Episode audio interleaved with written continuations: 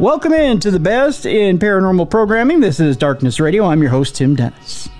Have a very, very interesting show for you today, folks. I, I promised you yesterday we were going to give you the type of show that would rival Skinwalker Ranch, that type of paranormal phenomena that would put you on the edge of your seat. And I wasn't fibbing to you. It's uh, it's going to happen today.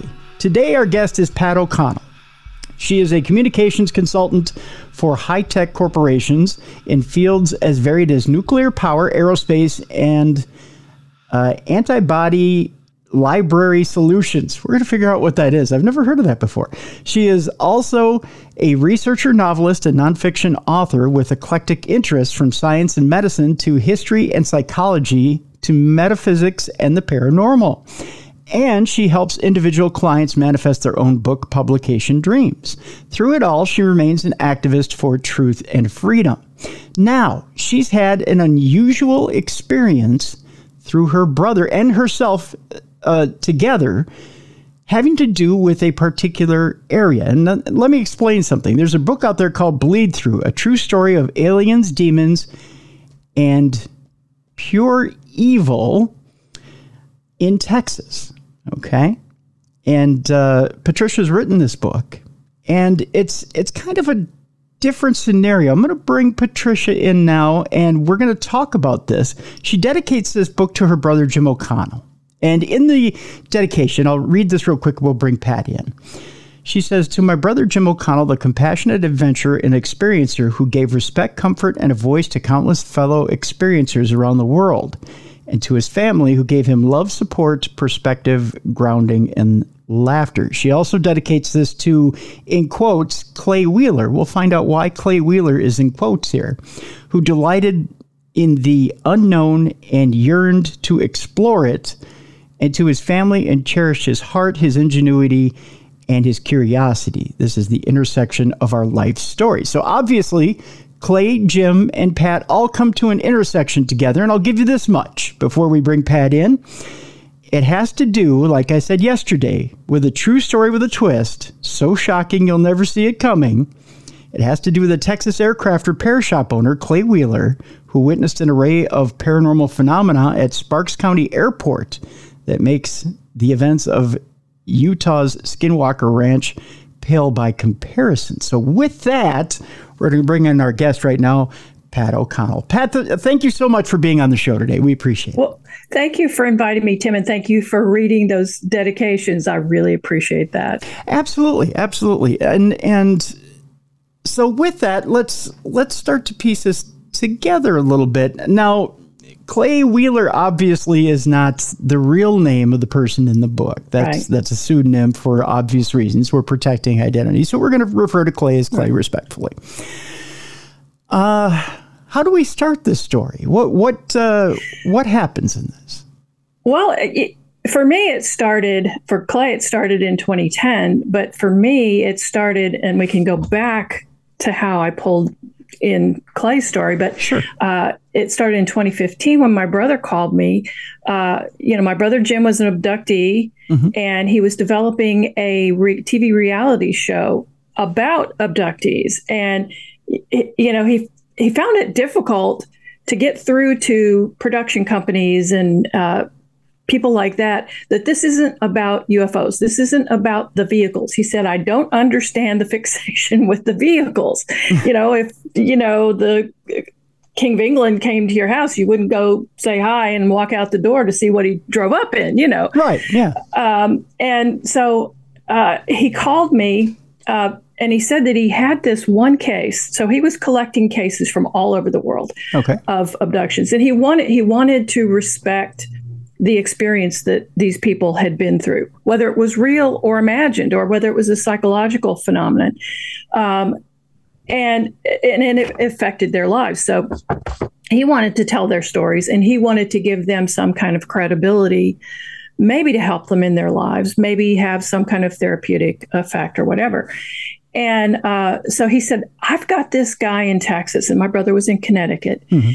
And he said, he's he's had so many things happen that are all over the gamut. It's not just abduction. It's in fact abduction wasn't even something that Clay acknowledged that was happening to him. I think he was, based on the the kind of descriptions that he had of some of the things that happened to him. But um, he said, I, I can't. It's more like Skinwalker Ranch. He says, I can't tell this guy's story in one hour episode of a TV show. I, I, even if I did a three show arc, I don't think I could cover it all.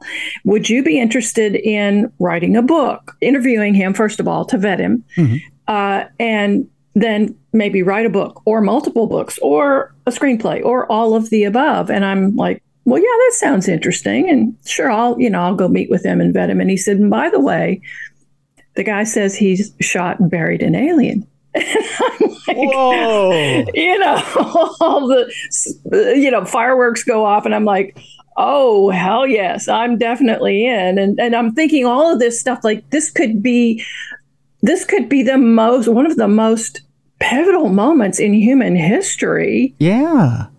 Or it could be nothing, but sure, I'm I'm going to run with it for you. Yeah. So yeah, that's kind of where it all started. I got to ask Pat, what's the uh, other than the reaction you just gave? So you got to let it mull in your mind for a minute. Shot and buried an alien. What's the scenario that goes through your mind when you think, okay, shot and buried an alien. What do you what is what is the thought that goes through your mind versus what reality eventually is? Do you think I'm just going to go out and immediately cut to the chase and go show me everything or do you go wait a minute, I'm a little trepidatious about this and do you start thinking about do government agencies start getting involved? Right. Am I going to start going through security checks? Is my life going to be turned upside down? Are you more trepidatious or are you kind of gung ho Indiana Jones? I'm getting into this thing. I, I, was kind of both. You know, I would kind of bounce back and forth and think, first of all, it could be nothing. This guy could have just, he could be hoaxing, mm-hmm. he could be just making it up. But on the other side, if if he really had, and there there's a part of me that believes that there there must be some truth in some of these stories that I've heard. I mean, you know, just recently with the David Grusch stuff. Yes. Um, you you just can't ignore it all. Right. And some of what Bob Lazar talks about, I tend to believe he, you know, he wasn't he wasn't looking for notoriety. Yeah. And neither was Clay. So I'm looking at all these situations and I'm thinking it might be nothing. If it is something, as you mentioned, you went through the whole litany of some of the things. Uh, you know, if we go out there to dig it up, will the government be there and you know men in black and they just take it and hold the flashy thing in front of our face yeah. or they tell you this never happened you were never here you know whatever yeah. Yeah. or worse you know if we're out there talking about it if i write about even the fact that the government you know we went to dig it up the, found something the government came and took it is that going to get me you know my bank accounts canceled and my credit cards canceled and and you know my id stolen you know all of that stuff went through my mind. But there was a part of me that was if there is is any truth to this i want to be part of it and let's just take it as far as we can. So you know what if someone were to approach me with that, I, I think I would have the exact same attitude. It'd be like, all right, I'm down, but then what are the ramification for ramifications for me? And then the second thing, although your brother's in the business, I got to think that there's the ramifications on family. Yes. And, yes. And that part of it, how did that affect you? I mean, did, did, did you think, okay, how does this affect family and what happens if I disappear? And what well, do I, I tell them? I had not thought about that. Thank you, Tim. I mean, that's still out there because we have not gone out there to dig. So all of these possibilities are still very real. Now, having said that, um, the situation has really changed as far as government being more open mm-hmm. and you know the the congressional hearings and the release of some of the Navy videos and, and things like that. So I think it's less dangerous for somebody who's talking about it these days. And the the government has gotten a lot better at, um, you know, um, making you uh, discrediting you. So, you know, they could just say, so I, am not, really not worried about the ramifications on family or the people that are close to me. I, I'm more worried about that with my activist work. oh, okay. And we could talk about that here a little no, bit. No, no, we don't need to do no? that. But th- okay. Th- this uh, is. I, ha- I do have a perspective, though, towards the end of the show that will change your mind on that. Okay. Okay. I won't say it yet, but I'll give you a reason why maybe getting in bed with the government is a bad idea. Yeah. uh, and still, I mean, yes. I'll I'll we'll hash that up here uh, after we we talk about the story a little bit. So you get this call from from Jim. Jim says this guy's got a story too big to tell for television, obviously, because television gives you 42 minutes if you're doing an hour program. Exactly. And even if you cut it up into a few different episodes, it's still it's not a very good medium for telling an in-depth story. So he right. he puts it in your lap. He says, "Pat, I want to write a book, uh, or at least get a book together for this guy." Um, the only thing is, is is you can transfer a book possibly to a movie medium. Was that sure. a thought as well that was running through your mind, or did sure, you just get it on the page? Sure. I, I mean, that's still in my head. Yeah. You know, there's there's still a possibility, but then in doing that, I mean, I had to leave a whole bunch of Clay's stories on the cutting room floor, as oh, they say. Okay. Uh, so there's still still a whole lot more material, and then of course there will be information about my new team's investigation and trying to go out there and find whatever's there. And we're trying to track down witnesses now. Uh, uh, you know, before it was just me. You know, mm-hmm. after my well, after my brother died, and that's part of the story. Okay. Um, it was just me, and um, so I didn't really have the bandwidth to to find these people that Clay had mentioned were witnesses and things like that. So, um, you know, we've got a lot more going on now. Okay. So Jim drops this lead in your lap. What's your first move? Do you contact Clay? Tell him you want to come out and see him? And yes. what is that like when you decide you're going to go out there to to go see Clay? Well, yes. the The first thing was to start communicating with him, and I mean, he was just a fire hose. It was emails and phone calls. And I've seen this before in, especially in activist circles, where somebody has a viewpoint or has evidence or whatever. And once they find somebody who's receptive, who will mm-hmm. listen to them, who will respect them, they just start gushing. Yeah. And that's what we saw Clay was doing. And so he just, I mean, I've got hundreds and hundreds of his emails where he's telling me this story or that story or a piece of this story and a piece of that story, just as he, as he remembered it. Mm-hmm. And oh, by the way, did I tell you about?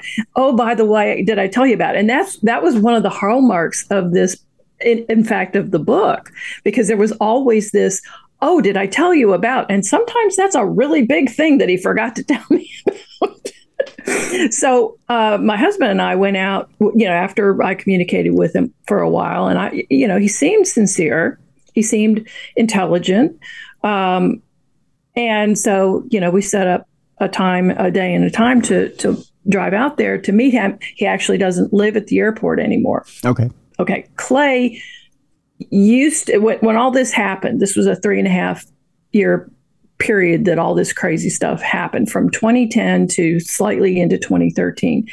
He was living and working at this little bitty airport in the middle of Texas. Okay. And um, he owned a hangar there and the hangar building. So on one end was the hangar, in the middle was his office, and on the other end, he had built a small apartment so that he and his wife could live in it while they were saving up money to build a house on some property they bought nearby. And so, um, you know, uh, we set up a time to go out there and meet with him at the airport because he was no longer living there. He was now living with his mom, and we met him in that town. Um, and so, you know, again, he was. It was hard to keep him on track. I was trying. What I was trying to do was get him to give me an inventory of all the events that had happened. Mm-hmm. And I knew already by that point that it wasn't just UFO, UFOs, it wasn't just even aliens. He had lots of aliens show up there. Yeah. And but it was also other stuff So it was poltergeist poltergeist activity. It was uh, some kind of possession. It seemed like uh, the worst one who was affected was his wife. Um, he saw an angel. He saw what he said was actually twice what he thought was a demon looked like a demon to him. So you know there was a lot going on out there, and I couldn't get him to stay with just this idea of giving me an inventory because he was so eager about he, would mention one thing and he had two laptops with him. So he would start looking immediately when he told me about one thing he'd start looking on one of the laptops for pictures that he that came you know from that topic. And you know so he was jumping around a lot. But um it, was it was really good to meet him, and we he took us out to the airport, and showed us around. Uh, we couldn't get into the building, so we couldn't see some of the evidence that he said was was there. But um, uh, it seemed to me the stories that he was telling were similar. They had the same feeling as the Skinwalker Ranch, but to me it was it was the early skinwalker ranch stories. Okay. what we see on tv today today is all this scientific stuff. Yes. And you have to take the word for these people that those wavelengths mean something unusual or what they found when the rocket went up meant something unusual or whatever. You have you have to you have to take their word for the meaning in that, or they'll have a, they'll hold a gauge up, and it makes an it makes a noise like a Geiger counter, but it's clearly an an electromagnetic field. Uh, device. So, you know, I'm I'm wondering how much of this is doctored for dramatic effect.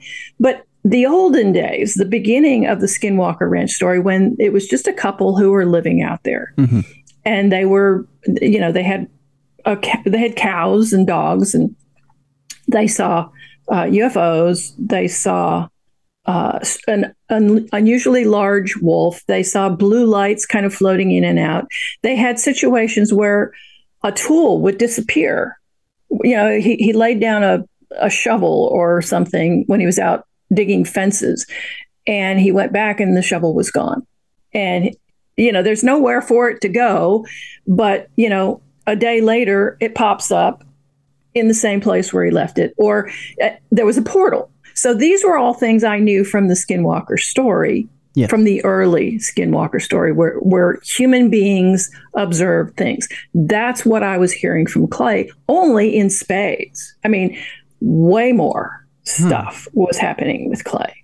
Okay. So, you know, the the aliens that he encountered there were only a part of this story. Very interesting.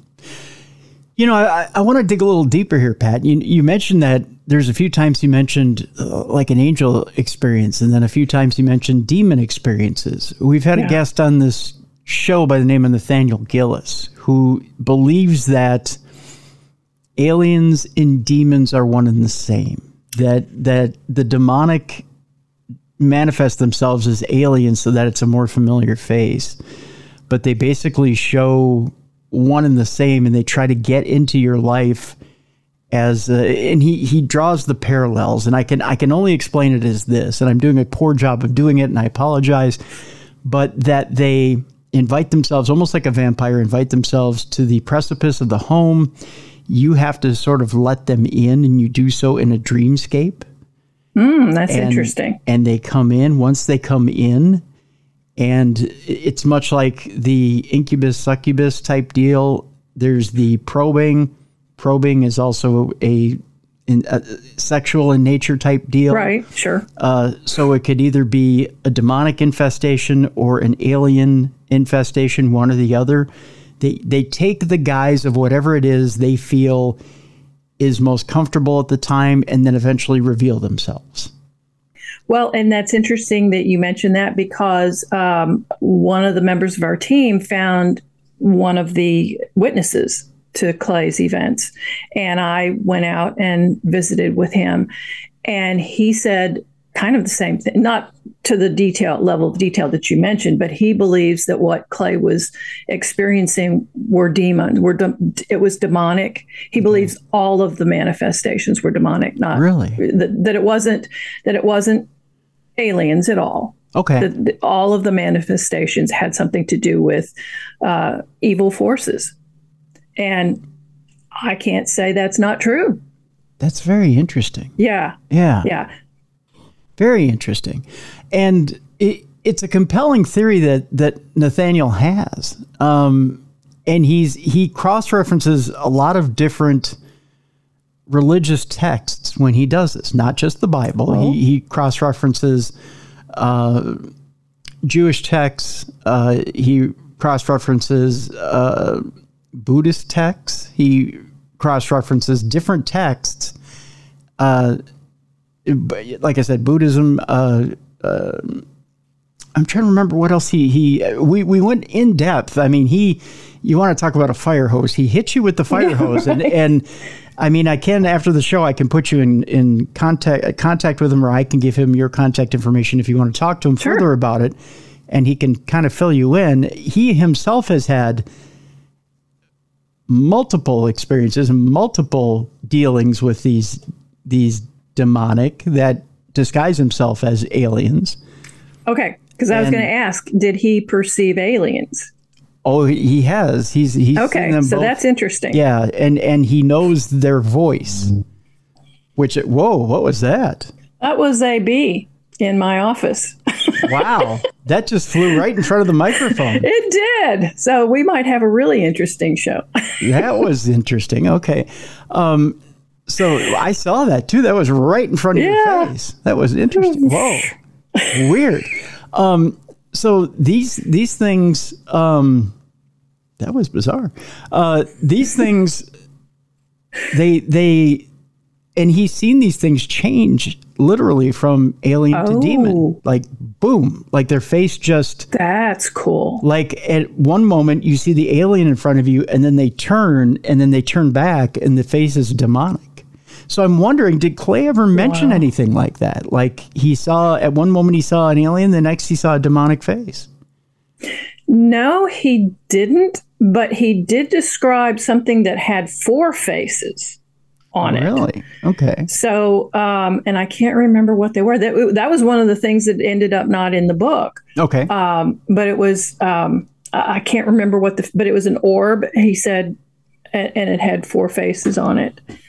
interesting Yeah. Hmm. So I don't know what all that is, but you know, he he did experience things that presented overtly as angelic. He had he had one one night he he walked into his living room and there was this bluish light, but it was rippling and undulating. He, he called he said it was like a plasma Mm-hmm. you know, mm-hmm. energy plasma, but it was blue.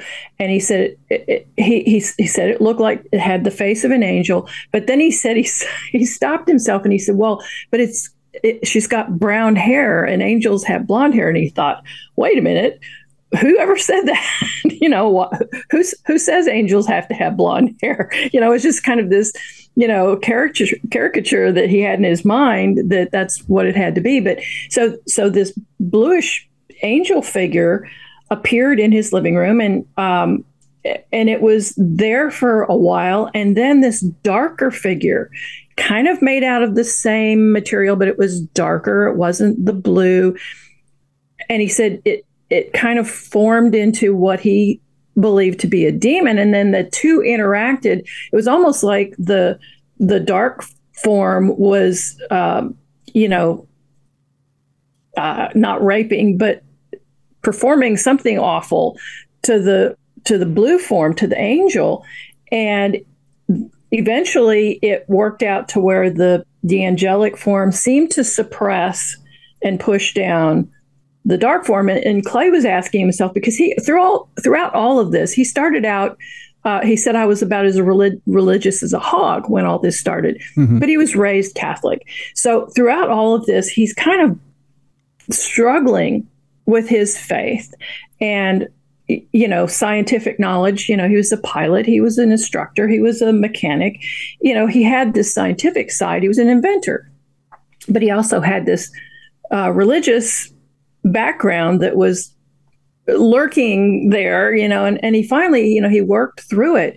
But he said, you know, he was thinking, well, was this some kind of a, a, a play acting out forces of good and evil in terms that I could understand? And that goes back to what you said earlier about these forces, whether they're alien or demonic, um, they present themselves in a way that is most readily accepted by you. And Clay was fascinated with the idea of aliens. He hadn't he hadn't been involved in that whole thing before this started. Yep. But once it started, he was fascinated with the notion that there might be real creatures from out there that know things, have technologies that are far beyond us. And so that was really compelling to him.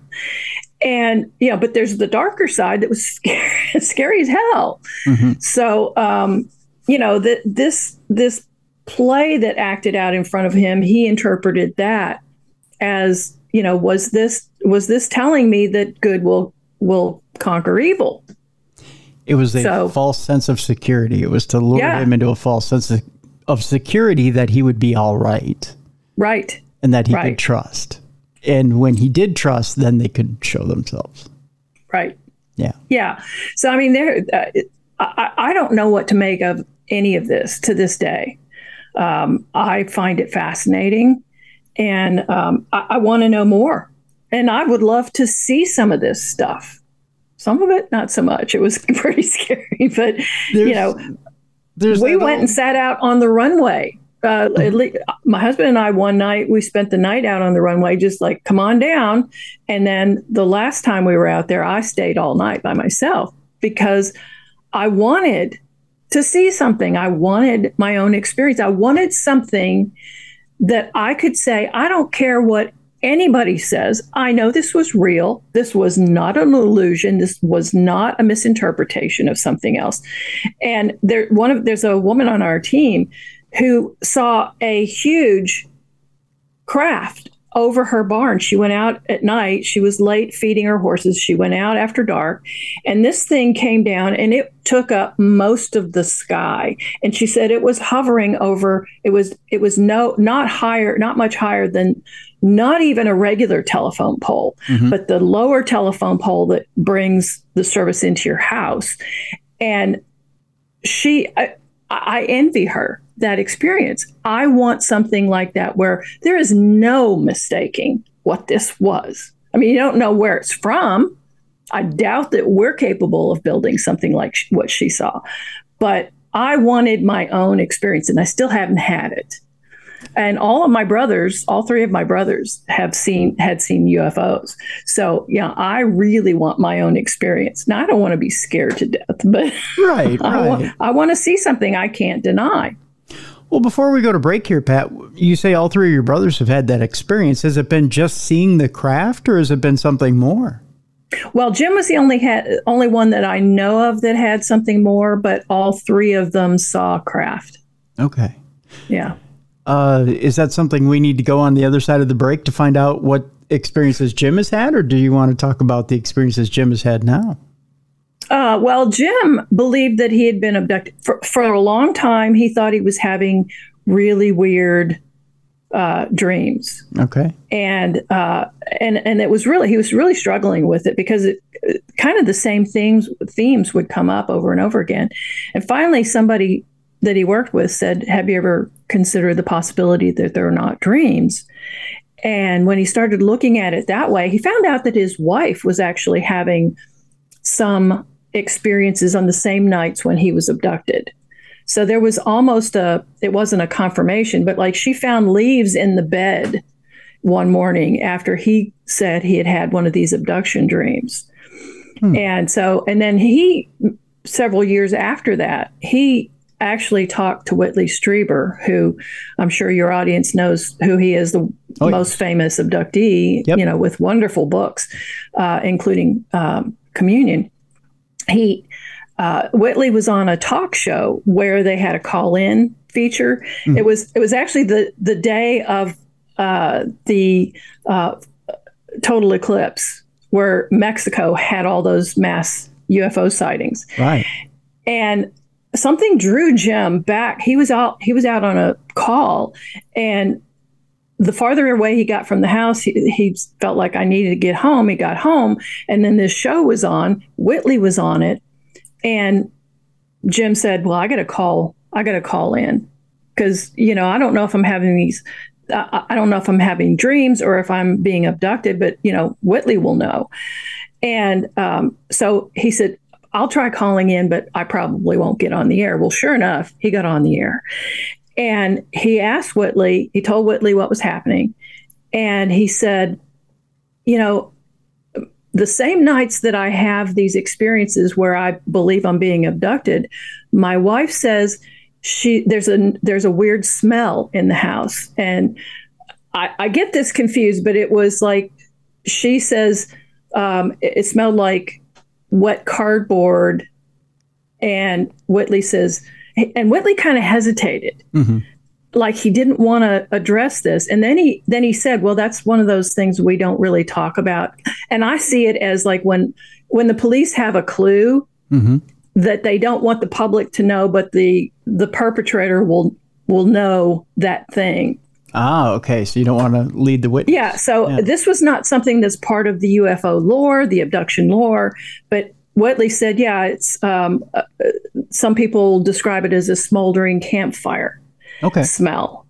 And so that was kind of a confirmation that there is a connection, but it was one of those things where it, you're not going to run into it just everywhere in UFO books or abduction books or anything like that or on TV shows. Nobody talks about that. Now I've talked about it, so everybody's well. going to hear but um, so so that was really interesting for Jim. That that kind of confirmed that maybe I need to to look into this and pursue this.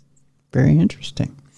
I do want to remind people um, that if you believe that you have had an experience where you've been abducted or had a negative experience with an alien, that there is ho- hope out there for you and help out there for you. There's a group out there called Opus, and we'll put the uh, we'll put the link in the description of this program, opusnetwork.org. And you can get help out there. They've been out there for 25 years and they provided support to experiencers of every kind of paranormal and anomalous phenomena, not just aliens, but all types of paranormal phenomena. So uh, we'll put that link in the description of the show so that you yourself can go out there and get help. So we'll do that as well in this program so you can reach out and get that help from Opus. When we come back, we'll talk to Pat more about uh, our subjects of this program and get down to the, the nitty gritty of, of what exactly was seen in this area of this uh, this airfield, which which sounds like a strange anomaly. Not just demons, aliens, angels, or supposed angels, um, but all these things that are akin to what you see at Skinwalker Ranch. What exactly is going on there uh, with Clay? Because it seems like Clay and his wife have some interesting stuff going on there. And what is going on with Clay? Is he being slowly turned, or at least his wife and he are slowly being turned or possessed? Because it seems like there's some things that may be leading to that as we go on in time. Our guest is Pat O'Connell. The name of the book is Bleedthrough A True Story of Aliens, Demons, and Pure Evil in Texas. When we come back, more with Pat O'Connell here on the best in paranormal programming. This is Darkness Radio. Welcome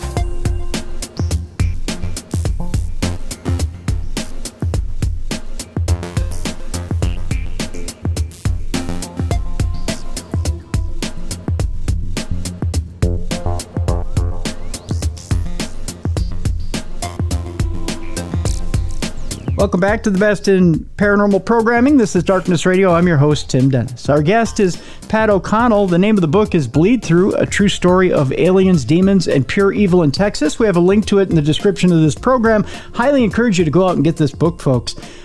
You want to talk about some interesting, interesting phenomena, an interesting story, and man, a dead alien out in the middle of this uh, area that Pat had the opportunity to at least go out and take a look.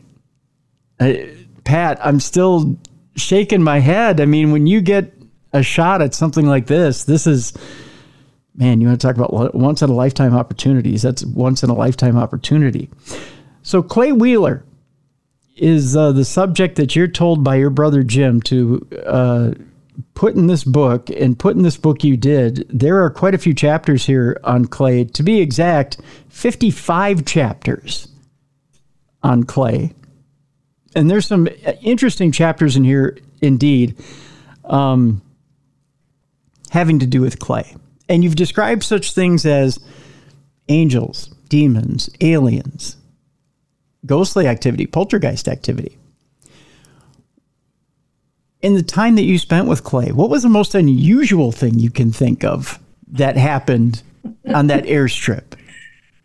Wow, uh, the most unusual. I mean, it, it's it's one of those things where the bar is so high mm-hmm. that there were so many unusual things. Um, it's hard to pick one. Um, I think the piece of it that was totally outside my realm of knowledge or experience or anything I had ever read about or heard about before was the the uh, evolution of his wife's behavior. Now he said everybody's behavior changed when they clocked in at the you know his employees when they clocked in at the airport. Um, but his wife had been living off site until he built this apartment, and then she in the when all this started, she moved in, uh, and her behavior seemed to darken and change. And Clay got sicker and sicker and sicker as time went on through the course of this story. Now, part of it was because his wife was damaging him. you know, there were things that happened, uh, things that happened with aliens that damaged him. So, um, but with his wife, uh, okay, so now I just thought of two two things. So there was sure. another thing. Okay, and re- remind me of the the eyeglass case uh, UFO, the okay. ship. Will do. Um, but his wife, her behavior, when it started, she was this nice person. She was very mild mannered, and her her behavior became darker and darker. She would start swear. She started swearing. Um, one day, uh, she they were out to lunch and they had had two cars with them and she had to go back to work and so he walked her out to her truck and she was mad she they had a fight and so he was holding onto the car at the truck door and she slammed his hand into the truck door and then she took off she dragged him for like a mile and a half oh. from her truck and he ended up in the hospital he had broken ribs he had both his arms were broken. One leg was broken. He had all these abrasions. So, you know, this is kind of the beginning of her, you know, hurting him. And um, another occasion, on another occasion, she woke up one morning and her belly was like she was eight months pregnant.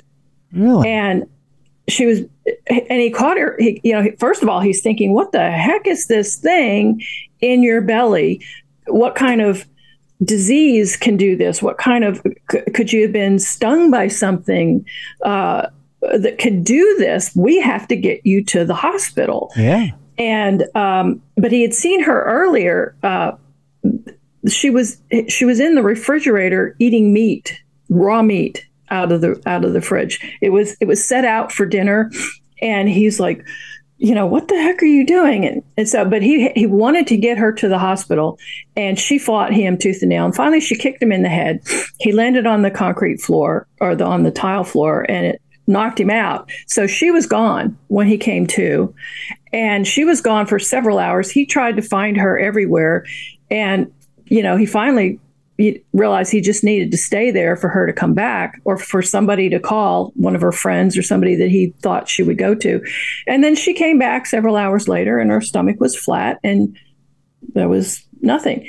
Now, the third thing with her, and this was really the final thing, she she showed up at at the uh, he had he had asked after she dragged him, he asked her to move in with her sister or you know whatever something's happening, something's happening to you at the airport. We need you out of here for your own good. Well, she she was no no longer living there now, and she shows up at the airport with his snub nose 38, and she starts shooting. Whoa. Yeah, and so she ended up going to jail. Um, fortunately, she didn't hurt anybody. Um, you know, fortunately, she was a bad shot. Mm-hmm. Uh, although she claimed that she she intended to miss, but um, yeah. Uh, so that was the last straw, and he finally divorced her after that. But it, he found out in that they when the when the police came, they found um, drugs in her truck that belonged to uh, people at the hospital where she worked. Wow. So, and then his mom later found uh, meth, I believe it was, uh, and the pipe that you'd smoke it with in one of her scrubs. Um, so, you know, that was that was the you know that was it for him. He had to get divorced after that. So, now, Pat, I know that it's it's easy to point to the drugs and say, okay, that's what was driving her a little off the edge, and that Maybe. could be the answer for all that weird behavior. But I'm going to throw another, and I know you're going to say, well, Tim, it's always demons in this in this scenario. But a lot of the behavior of what you're describing, I know if I were sitting in Nathaniel's shoes right now, he would say, well, that weird baby bump.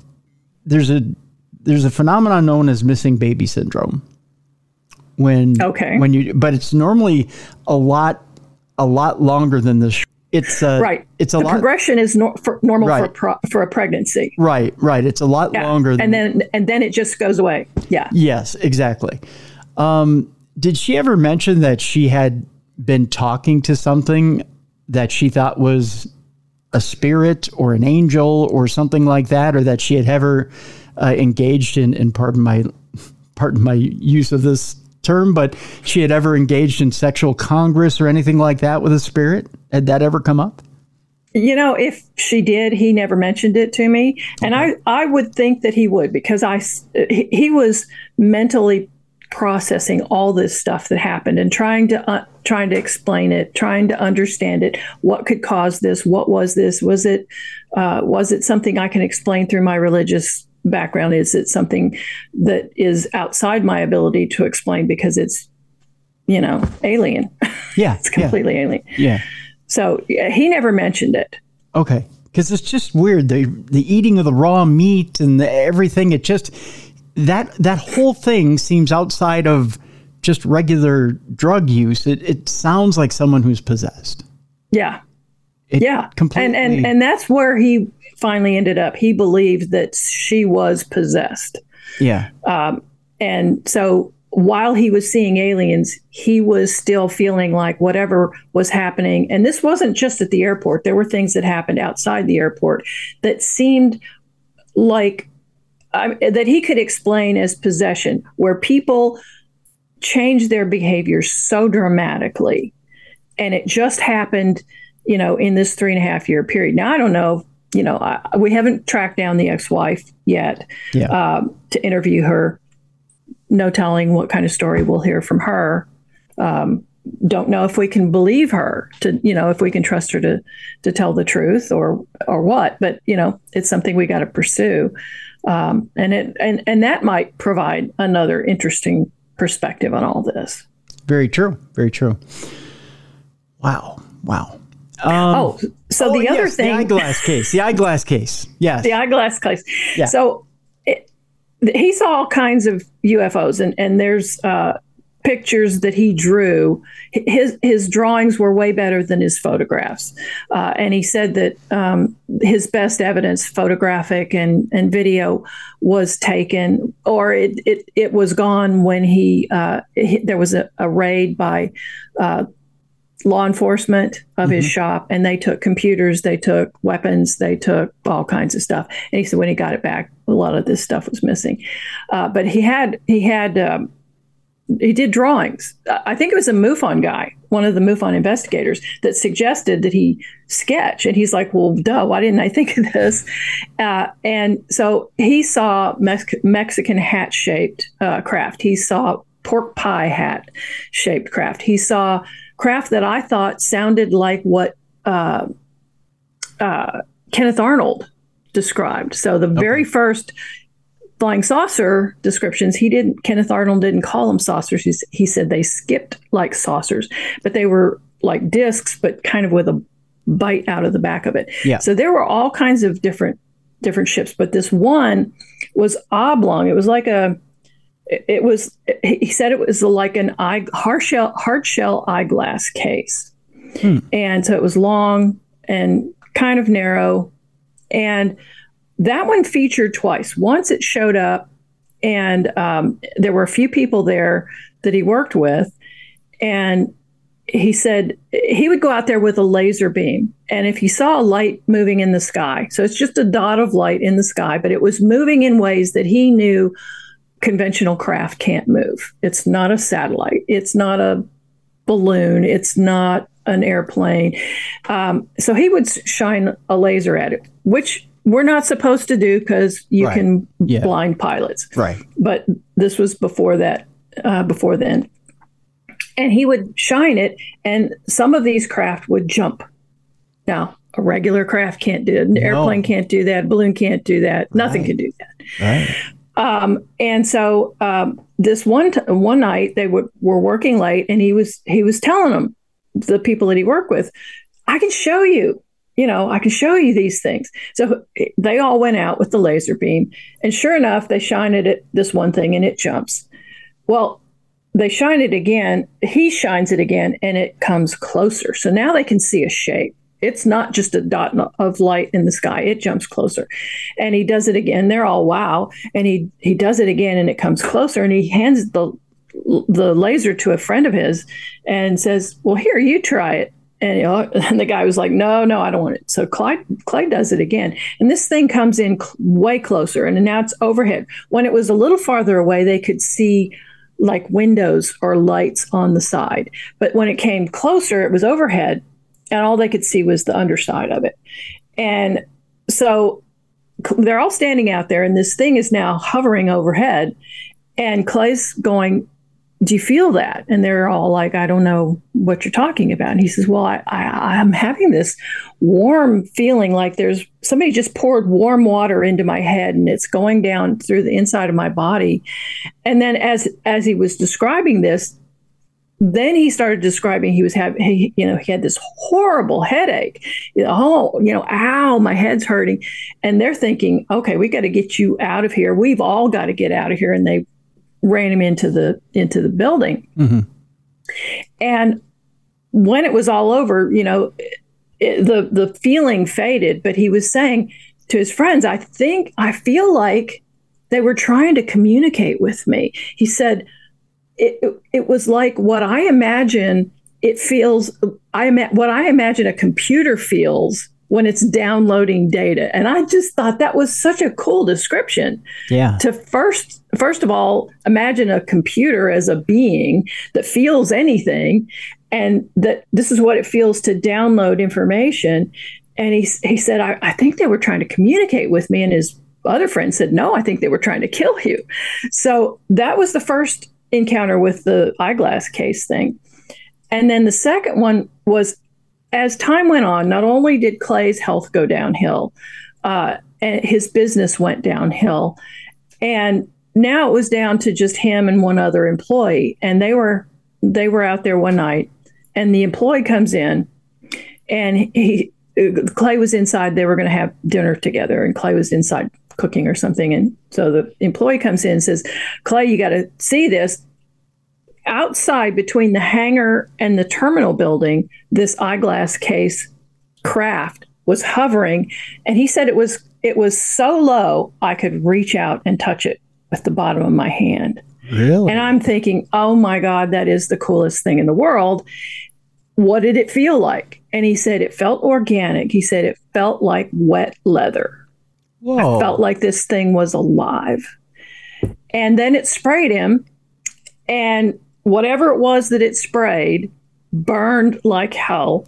And he, you know, his his employee got him stripped down, hosed him off with the, you know, there's an emergency shower where anywhere you handle handle chemicals, you you have these emergency showers. So he was, he stripped him down. He's hosing him off.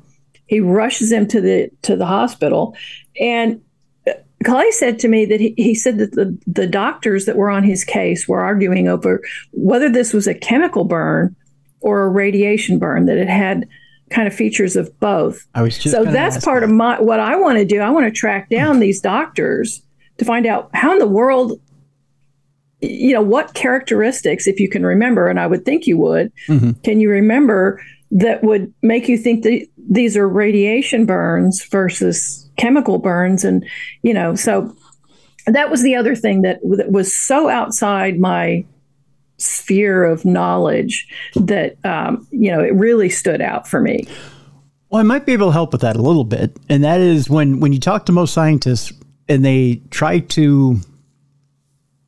And again, I'm kind of dumb when it comes to this. I've only heard the the talk back and forth, and in my little brain, try to try to grasp some of it. And there's listeners out there that are much smarter than I am, and they'll probably say, "Well, you screwed it up when you were trying to explain it to Pat." but in the way that they describe it, the, most UFOs use a system of propulsion that has to do with electromagnetic frequency and magnetics. And in that, that EMF is radiation. And it's a system of magnetics that uses pro- it, it uses um, repulsion and attraction. So when it's time to take off, it uses repulsion and it uses these system of magnets or magnetic plates to propel itself.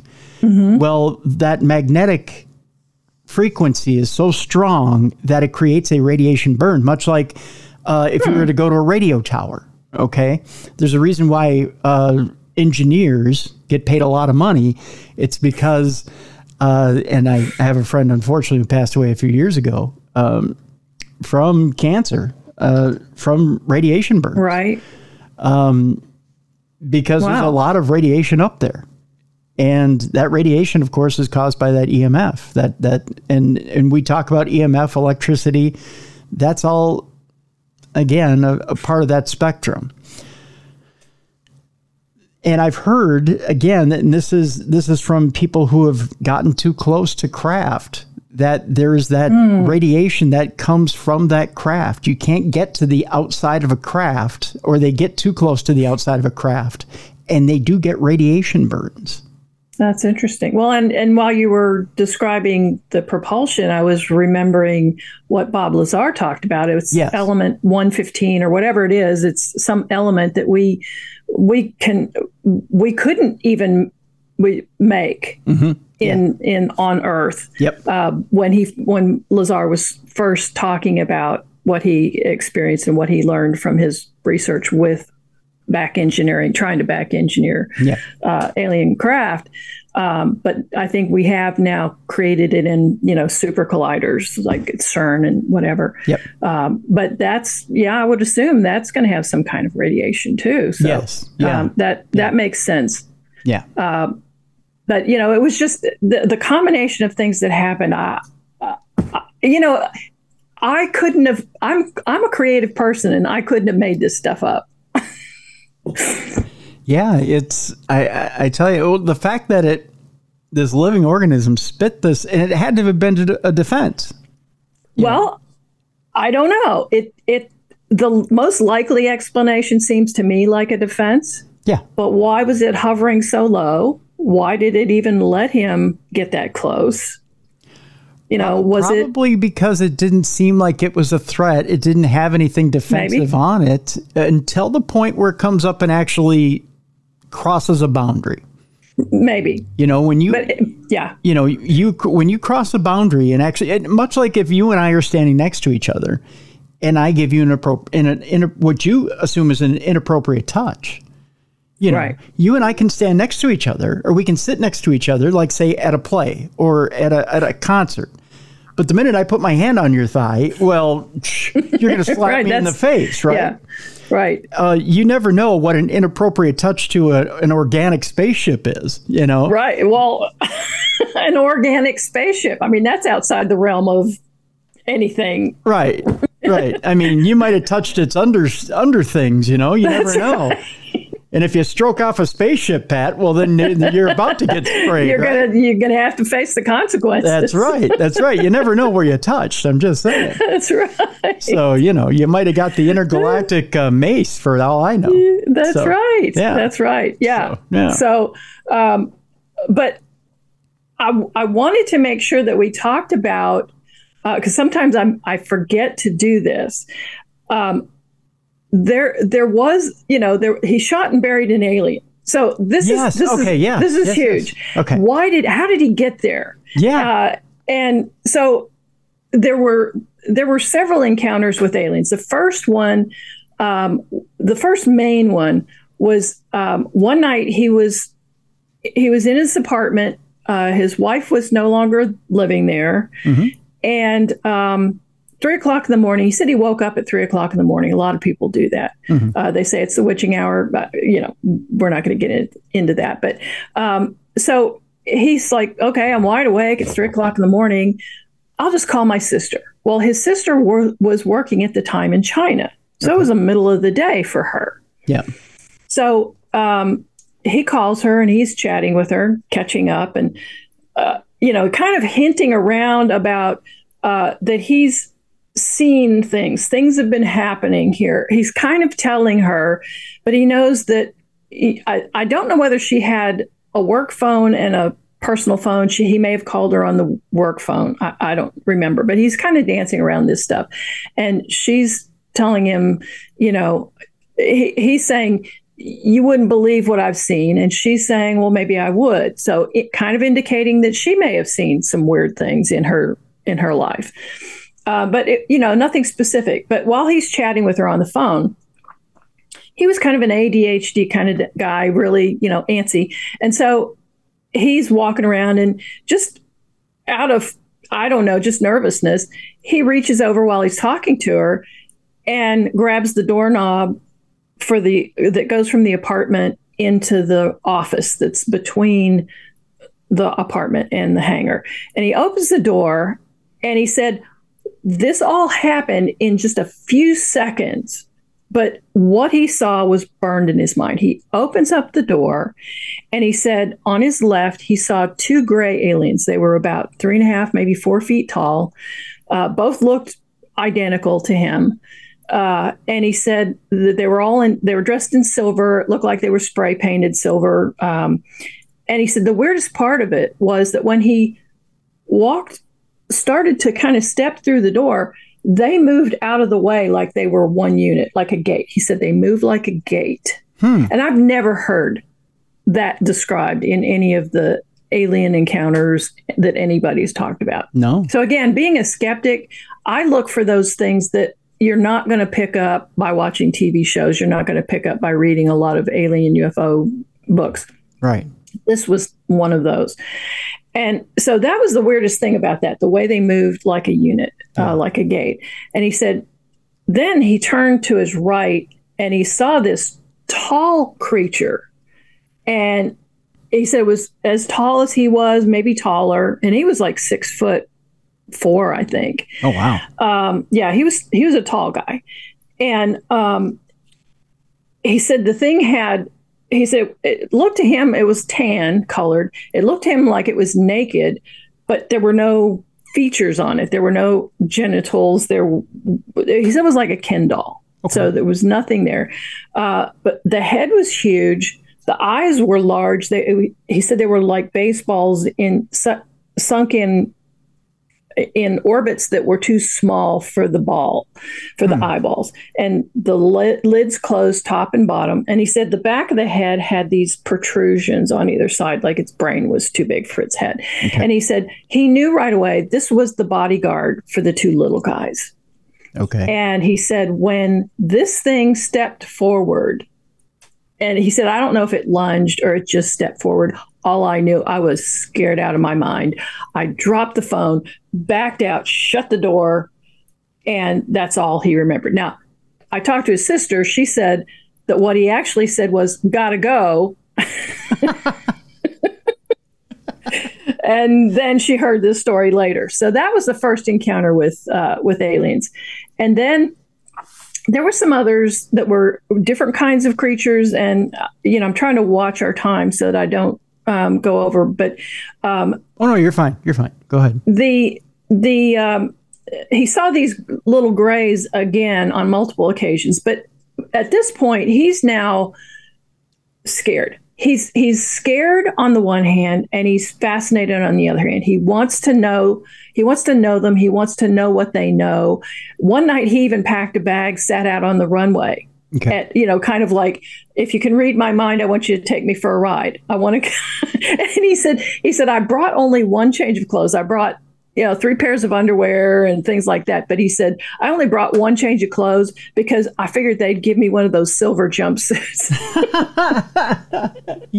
he wants the souvenir clothing. If, if, if I was going to be there for any length of time, they'd, they'd give me a jumpsuit. Right. Um, but, but he was also scared. So he was carrying guns with him. He had guns everywhere after a while because okay. he didn't know what these things could do. Sure. And you know, it's Texas. Everybody has guns. Yeah. Yeah. Uh, so, um, so one night he was in the shop late, and I think the only the other only other person was that was there was his was his secretary, and they thought there was a, a little kid in the hangar. You know, it was late. It was dark. It was late, and they saw this little form, but they couldn't get a good look at it in the hangar. They had planes in the hangar for repair. And um, so the secretary's like thinking that it's a kid, and my God, we're out in the middle of nowhere. How in the world did a kid get here? We've got to we've got to get this kid. We've got to find its parents. Mm-hmm. And um, so they're trying to find trying to get to this this kid, and it turns out to be a gray alien.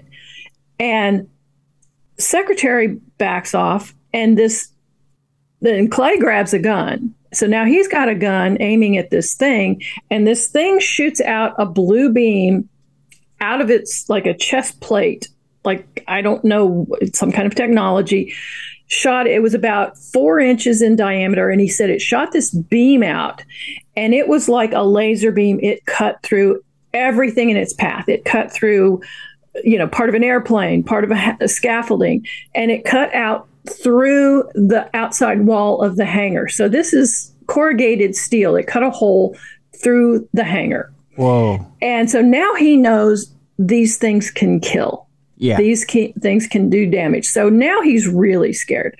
So the next encounter with a small alien, he's thinking, you know, these things are really dangerous. Um, and so uh, when when one showed up there were a couple of employees working with him, and it was during the day, the second time. And so he shot, he shot the thing, and it fell. And it started to, he said it started to outgas and bleed this blue stuff. And so he made everybody get out. And so they stayed away for a while, just thinking, you know, we should, maybe this gas is poisonous or whatever. Yeah. So they waited for a while. And when they went back in, the thing was gone. But he said the floor was etched with whatever it had bled out. And he, and when we went out there, he told me if we could get into the hangar, I could show you where the floor was etched from this. Now, being a skeptic, you know, he worked with all kinds of chemicals. Could it have, sure. you know, could yeah. something have etched the concrete? I don't know. Yeah, yeah. Um, but the thing left a helmet, and he said it wasn't like a motorcycle helmet. It was like a skull cap. So it was real thin and real small. Um, and he buried that. That was the first thing he buried. So now that's the second encounter with these gray aliens. And um, the third encounter, he was there by himself. Okay. And again, it was just kind of hair trigger. Thing showed up. He knew it potentially could have this laser beam thing, it could kill him. So he shot it and there it was. It was dead. And so it, he said it was. He said it was really weird. He said if you had told me, you know, before all this stuff happened, that I had shot and killed an alien, I had an alien body right here. If you had told me that I wasn't going to just put it in the back of my truck and take it all over the country onto Oprah and CNN yeah. and just brag it to the world, show it off to the world. We have this thing. I would have said you were crazy. But he said, in that moment, I felt, you know, this was this was a, a living creature. And I needed time. I, I, I, my brain was shorting out. What do I do? What I, what do I do? So he wrapped it up in a couple layers of plastic bag, put it in a box, and he took it to his cousin's restaurant where the cousin had a walk-in freezer. Oh God. And he he asked the cousin. He told the cousin they had shot uh, a, a feral hog because in Texas, parts of Texas, we have these wild hogs. Yep. And, and, they make a big mess. And and anybody who wants to shoot them on our property, come da- come on down. you know. um, and so you know he and and some people eat them. They'll you know they'll butcher them up and and they'll eat them. So he asked his cousin if he would just hang on to this until he decided what he wanted to do with it. And um, so, you know, time passed, and he realized I, I need to. And, and at that point, his his religious faith was starting to kick back in. Mm-hmm. He had had a priest come out, bless the place. Uh, he put crucifixes over doorways and everything like that. So he was starting to engage his faith yeah. in this. He was reading the Bible. And so he said, you know, I, I really needed to do right by this creature. I don't know what it was. I don't know if it was evil. Um, but, you know, if God created it, I need to treat it with respect. So he brought it back from his cousins and uh, and he buried it and he gave a little, you know, speech, you know, some kind of a something. Yeah. Uh, yeah. Didn't he didn't really know what to do, but he felt like he had to say some kind of words over the thing, and he he buried it with respect. Sure. So that was that was the. so, I, I, wanted to make sure we got to how how we ended up with a with a dead and buried alien. no, and that's that's perfect, Pat. Now let me ask you this: Had any other aliens tried to come back to claim the body? Well, you know that's a really good question. We don't know. Okay. Um, maybe maybe when we dig the site, there will be nothing. Does that mean there was nothing? Could the aliens have come back? Because the first alien disappeared, or the first one he shot disappeared. And he was thinking, you know, maybe it wasn't quite dead. And so the alien paramedics came and got him and took him wherever. So there's nothing to say that aliens could the alien who whoever his alien family or his alien team that was with him when he came could they have beamed him out of the box or mm-hmm. out of the ground mm-hmm. or whatever we don't know so that's certainly a possibility if we find nothing now we are going to try to you know if, if, we do find a box that he claimed he buried it in um, we're gonna we've got a, a, a member of our team who is a uh, biophysicist, and so he is our exobiologist. You know, he's got as much experience with. Uh, extraterrestrial bodies as anybody else that we know of okay. that we know of yeah and so you know he's got a protocol for us we'll be swabbing the inside of the box we'll be taking samples we'll be taking samples from everything we whatever we find and see if there's anything unusual about it. But interesting. Um, so, but what happened? Another interesting piece is that um, when we were out there, my husband and I were out there interviewing him. I was at the terminal building changing out uh, memory cards or something, and uh, so he, Clay and my husband were walking on the runway. When they got back, my husband said, um, because I was talking about how Clay had said that the box that he buried the alien in, he he put a lot of screws in it, so there would be plenty of metal for a metal detector to find. Ah. My husband said, "Oh, but he told me he buried it in an ammo box." Now, my idea of an ammo box is, you know, this big, this tall, and it's made of steel. Yeah. Well, I don't think you could put a three or four foot tall alien in a box like that, but some people say there are bigger ammo boxes that are metal. Um, but there are bigger ammo boxes that are wooden. So my husband says, uh, but he also added one thing. He said, you know, I might have booby trapped it. Oh. And so my husband's like, okay, uh, if you did, what would you have used? And he said, Oh, hand grenades. Mm. So now we've got this extra kicker in in the whole mess. And of course, our team you know, one of the important things w- was to find an expert in, um, you know, Explosives. explosives. So we Yeah. we have a bomb tech, a highly highly experienced um, military bomb bomb tech on our team. We also have uh, explosive sniffing dogs that we're going to bring down too, just to make sure, you know. And then once we get what what you know, once we find a location, once we start digging down, that's going to be in the hands of the bomb tech. He's going to be the one driving the bus, telling us what do we do next, because he knows he's seen IEDs Yeah. all over the Middle East. He says, you know, it's always going to be under what you want. Yep. So Yep. it's either going to be under the box or it's going to be inside the box under the body. If there's a body, if there's a box, we don't even know because the one guy came and he took away the marker that Clay put out there. Okay, now I'm going to give you the worst case scenario here, Pat, and then we can let it lie from there. What happens if the aliens came, got the body, and tripped the explosives? Are you going to have enough DNA to swap? Well, you know, uh, the the the exobiologist is prepared to take samples of the dirt. Okay. So you know we're gonna we're gonna sample everything. Now, will we find anything that's unusual? I don't know. Yeah. Uh, I, that would be the that would be the coolest thing. And he's actually gonna uh, he's gonna uh, analyze. I've got two alleged alien implants, not part of Clay's story, but part of my brother's story. Okay. So one was removed from my brother, and another one, an abductee removed from her own arm. Wow.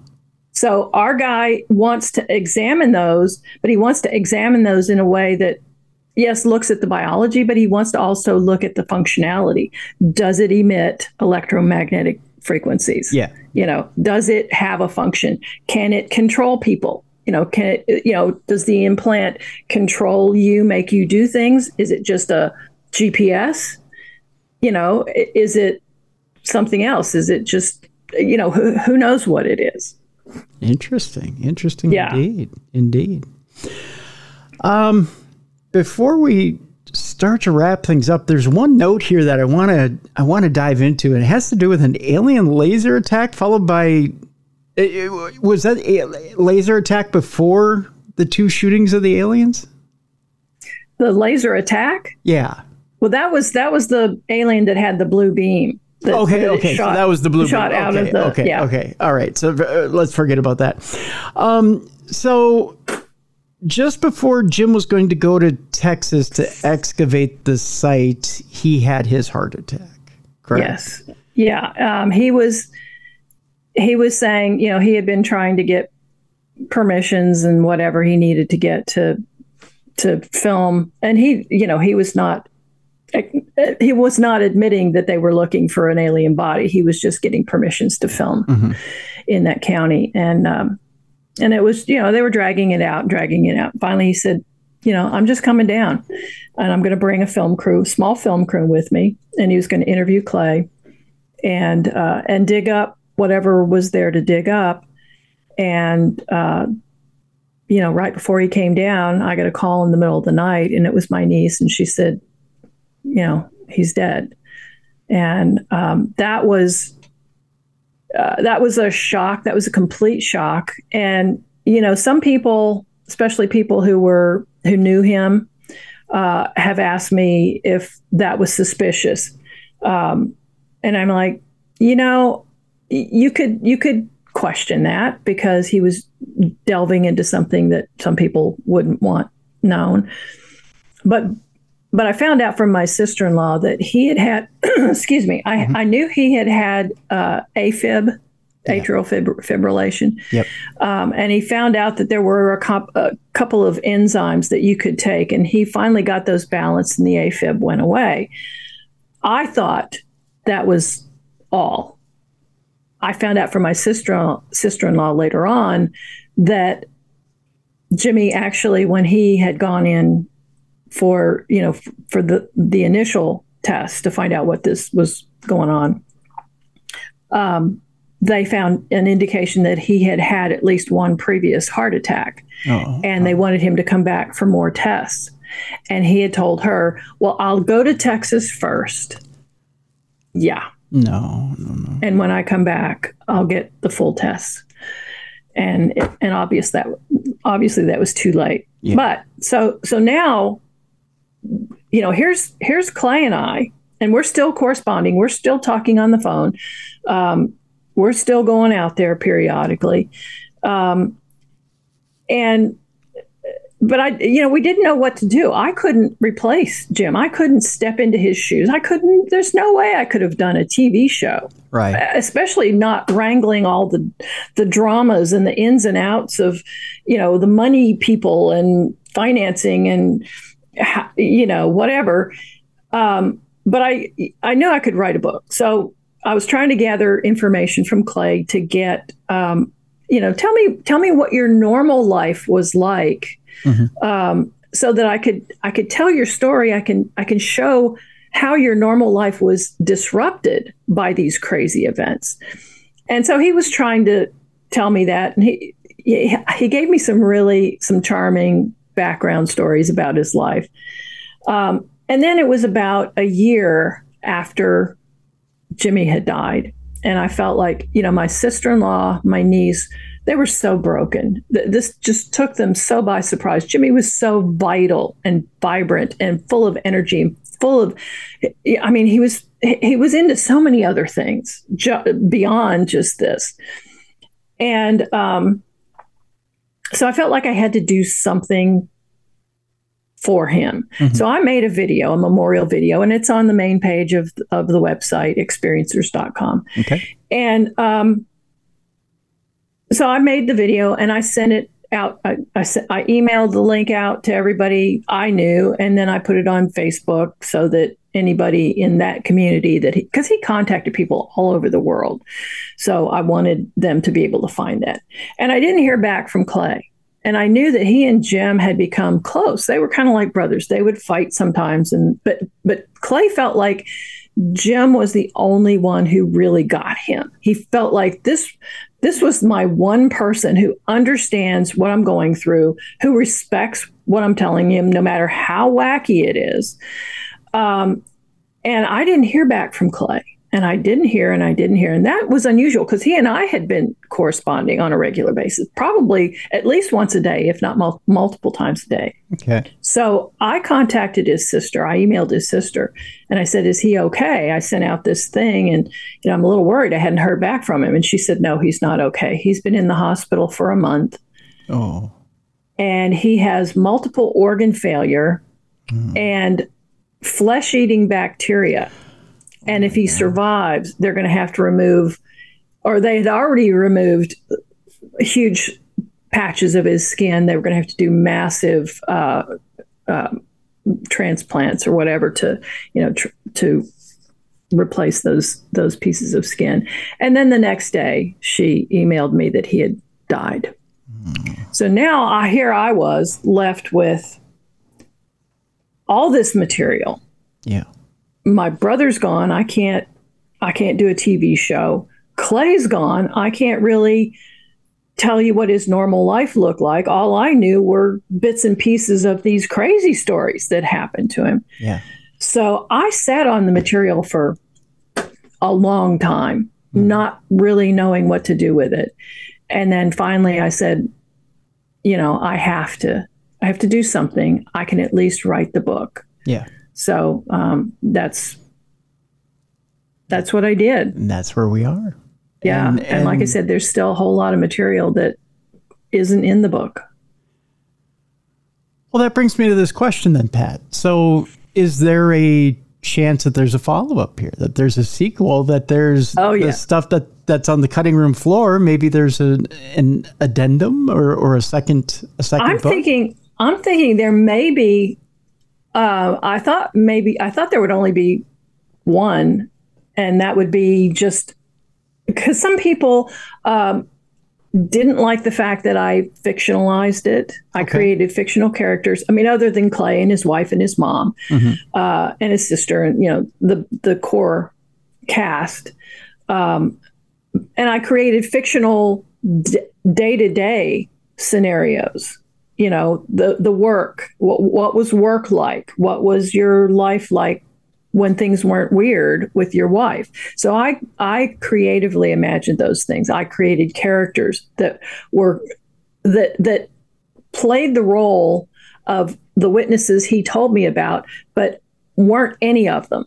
So just you know, I, I made up a character that was like his best friend. Sure. And so that best friend took some of those those characters. Um, but for people who didn't like the idea that it was fictionalized, uh, even though it was built around, I mean, the, the crazy stuff that happened, I didn't make up. Right. you know, the most creative stuff I did not make up. All I made up was the boring stuff. Right. And right. so, um, you know, so, um, and my mind just went blank. oh no! Is there enough material to do a second? Yes, so yes. You, so, yeah. so I thought for those people um, just giving them a book that had his his emails mm-hmm. raw.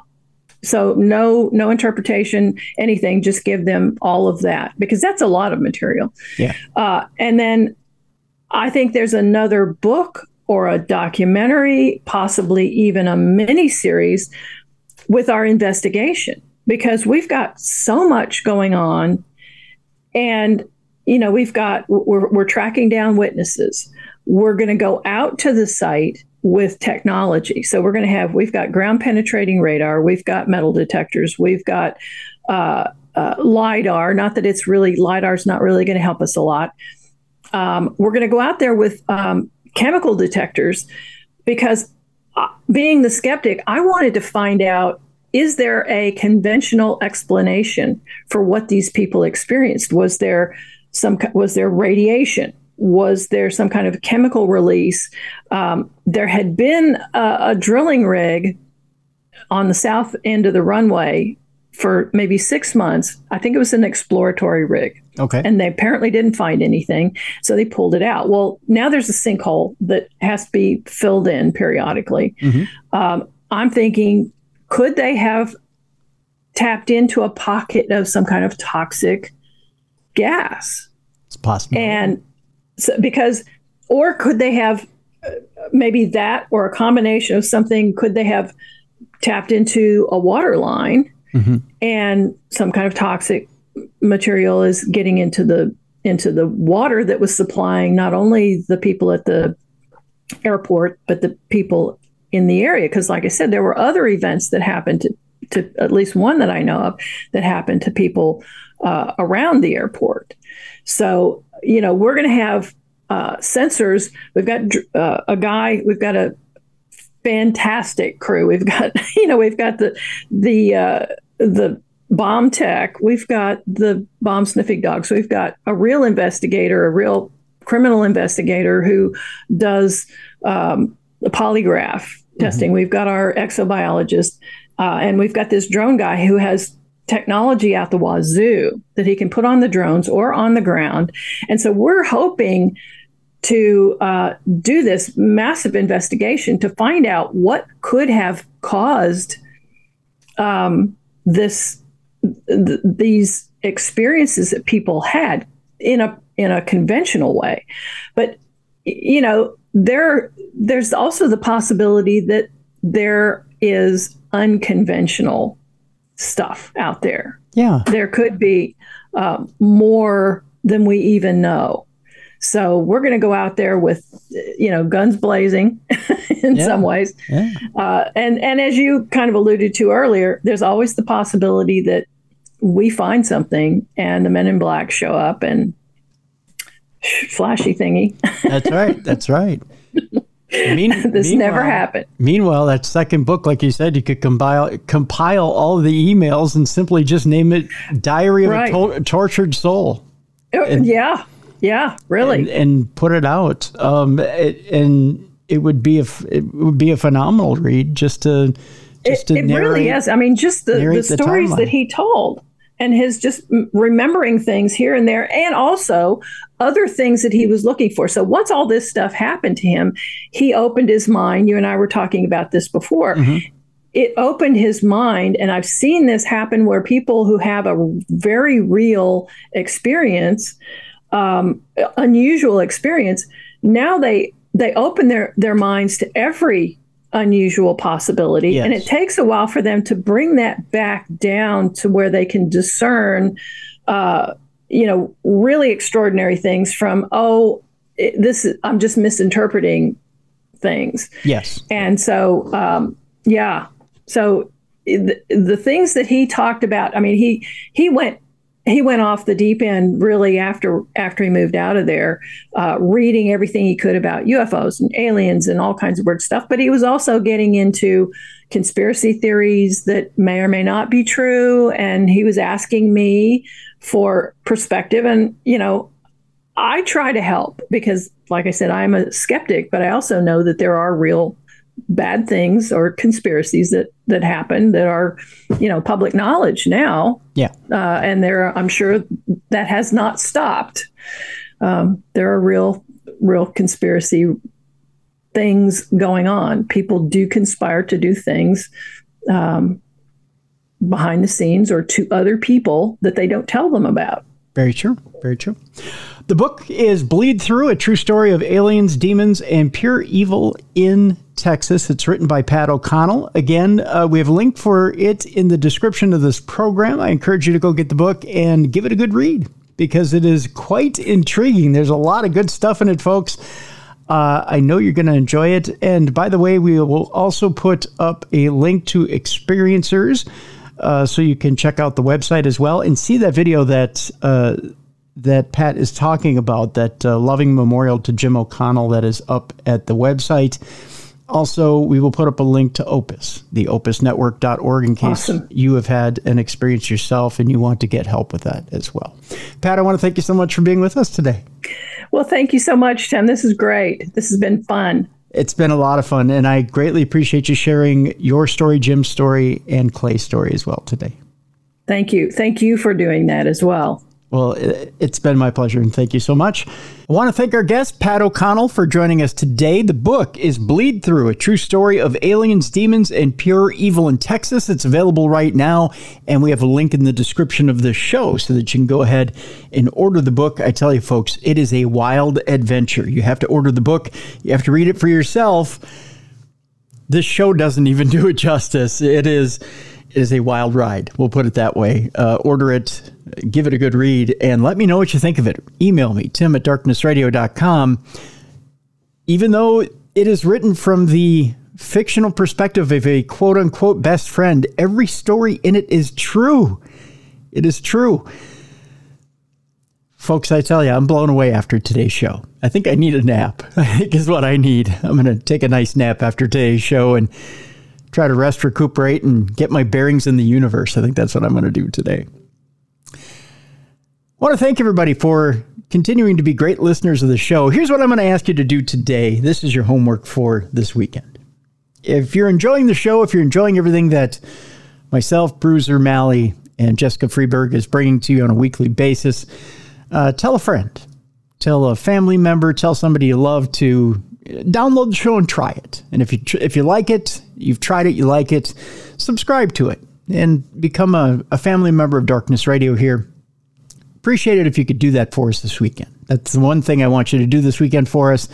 Spread the word on Darkness Radio. Let them know that uh, even if they've tried it before and they might have gone away from the show, maybe something might have turned them off about it, tr- invite them back. Invite them back and have them try it again and tell them, hey, you know what? It's a new day over here, and and uh, give it a try. Give it another try, and tell us what you think. I'm uh, anxious to see what it is. Uh, if they have maybe had a, a negative experience with the show, uh, have them email me, tim at darknessradio.com. I'm, I'm anxious to see what it was that they weren't so hot about. And uh, I'd like to take it on one on one. It's the kind of guy I am. And uh, not in a negative way. Not in a negative way. I'm just curious as to what it was they were anxious about or didn't like about the show and decided to leave. Uh, because in the end, what I'm trying to do is is build a stronger show, and I'm uh, I'm open to suggestions as well as to things that you would like to hear on this show. I'm always looking to bring you guests that you're open to and want to hear on this show. Uh, a lot of times, as broadcasters, when we sit down and we're putting a show together, we feel like we're broadcasting into the ether, and that's not what we're doing at all. We're trying to put together a show based on some uh, on some metrics that we get based on what you email us and, and wh- how you interact with us, especially on, sh- on social media and whatnot, uh, as to what we should program for you. I only have so many metrics that I can put together to figure out what it is that you guys like. It's up to you to get back to me and tell me what it is you really want to hear. So, uh, tim at darknessradio.com. Let me know. Or you can go to uh, darknessradioshow.com, our website, and you can drop me a note there as well. So I'd like to hear from you either way. I'd appreciate it. Also, Parashare stories. If you have a Parashare story for us, go to darknessradioshow.com as well. You can drop me a note there or you can write me an email, tim at darknessradio.com. Send your written out email there. Or if you go to darknessradioshow.com, there's that blue button on the right hand side. You can click that blue button. You've got two minutes to leave a voice note. If you need more time, click on it again, leave us another two minutes, and so on and so on and so on. Rinse and repeat until you've got your story out. I'll stitch those two minute voice notes together and we'll put your lovely voice on air, uh, like we did Grim Goblin Jack this week. We, a beautiful, beautiful parashare, by the way. We appreciate that. So thank you very much, Jack. I think that's going to do it uh, for this weekend. Again, I'm up at KNSI this weekend. So if you'd like to listen between 7 and 9 a.m., I'll be doing something other than paranormal, just sports and weather and trying to wake up on a Saturday morning. You can feel free to listen in. KNSIradio.com. We'd greatly appreciate it. And a reminder, too, just to be a light in someone's darkness this weekend. Just if you can, you have a few spare moments, help somebody out this weekend. We're getting closer to the holidays. If you've got an extra $5 you want to throw on a red kettle or a 5, $5 you want to throw into a charitable donation to someone you know will go to help somebody in the holidays here, it's it's needed and appreciated at this time of year. If you want to help get meals together for holiday meals for people that are less fortunate, that's a great thing to do this time of year as well. Warm coats and hats and mittens for people that may be struggling this time of year as well, greatly appreciated. Anything you can do I know uh, we try to sustain this this movement all year round, but especially now, it's it's definitely needed. And I know that you out there as a Darkness Radio listener go the extra mile, and I appreciate you for that. So, if you can do that this weekend, we greatly appreciate it, and thank you so much from the bottom of all our hearts. I want to thank uh, Jessica Freeburg for filling in this week. Thank you so much, Jess. It's greatly appreciated. I love seeing you last weekend at the uh, Winter or Winter Wonderland uh, Expo. I, I I'm messing up the the name of it, but I want to thank the Gurneys as well for having me out there as well in Shoreview this past weekend. And uh, Beer City Bruiser, you know, he I want to thank him as well. He he really did fight through the tail end of COVID to get on this week and be with you guys. Um, I know we've all suffered with COVID. We know what it feels like. It's not it's not a nice trip, especially when you're you're battling some extra um, extra pounds, put it that way, um, and and you're trying to work out at the same time. You know, Bruiser still keeps himself in really good shape and wrestling shape, and when he's trying to go to gym on top of breathing and wheezing and trying to catch his breath, it's not a good thing. And then he's trying to get on the show and and entertain at the same time. So I appreciate the fact that he's he's pushing his body to try and get here, and I appreciate that as well. He has no idea, still has no idea. Uh, and I, I appreciate you th- for that, brother. I appreciate you more than you know. Speaking of, I'd like to get this kid paid eventually. So here's what we're gonna do. We're gonna we're gonna post uh, from our T-shirt shop, which is going to be at Pro Wrestling Tees. So that's coming up here, uh, probably next week. We may have one or two designs. So I want you to look out for it. We'll have a link from darknessradioshow.com. We'll also put it up on our social media sites where you can order those shirts from. So, uh, if you would and you'd be so kind, feel free to order merchandise. I'll put up as much merchandise as I can. And uh, let's just put it this way every little thin dime I have goes to paying my co hosts. It has nothing to do with me, it has everything to do with them. So, uh, let's keep our co hosts around, shall we? Please uh, help me out. Help me to help them. That's what we're doing with that money. So that's about it. Uh, for Beer City Bruiser, for Jessica Freeburg, for Mally Fox, I'm Tim Dennis. Thank you so much for tuning in and being a great listener and a great contributor to this family called Darkness Radio. We'll be back with some more great shows next week. Thank you for listening to the best in paranormal podcasting. This is Darkness Radio.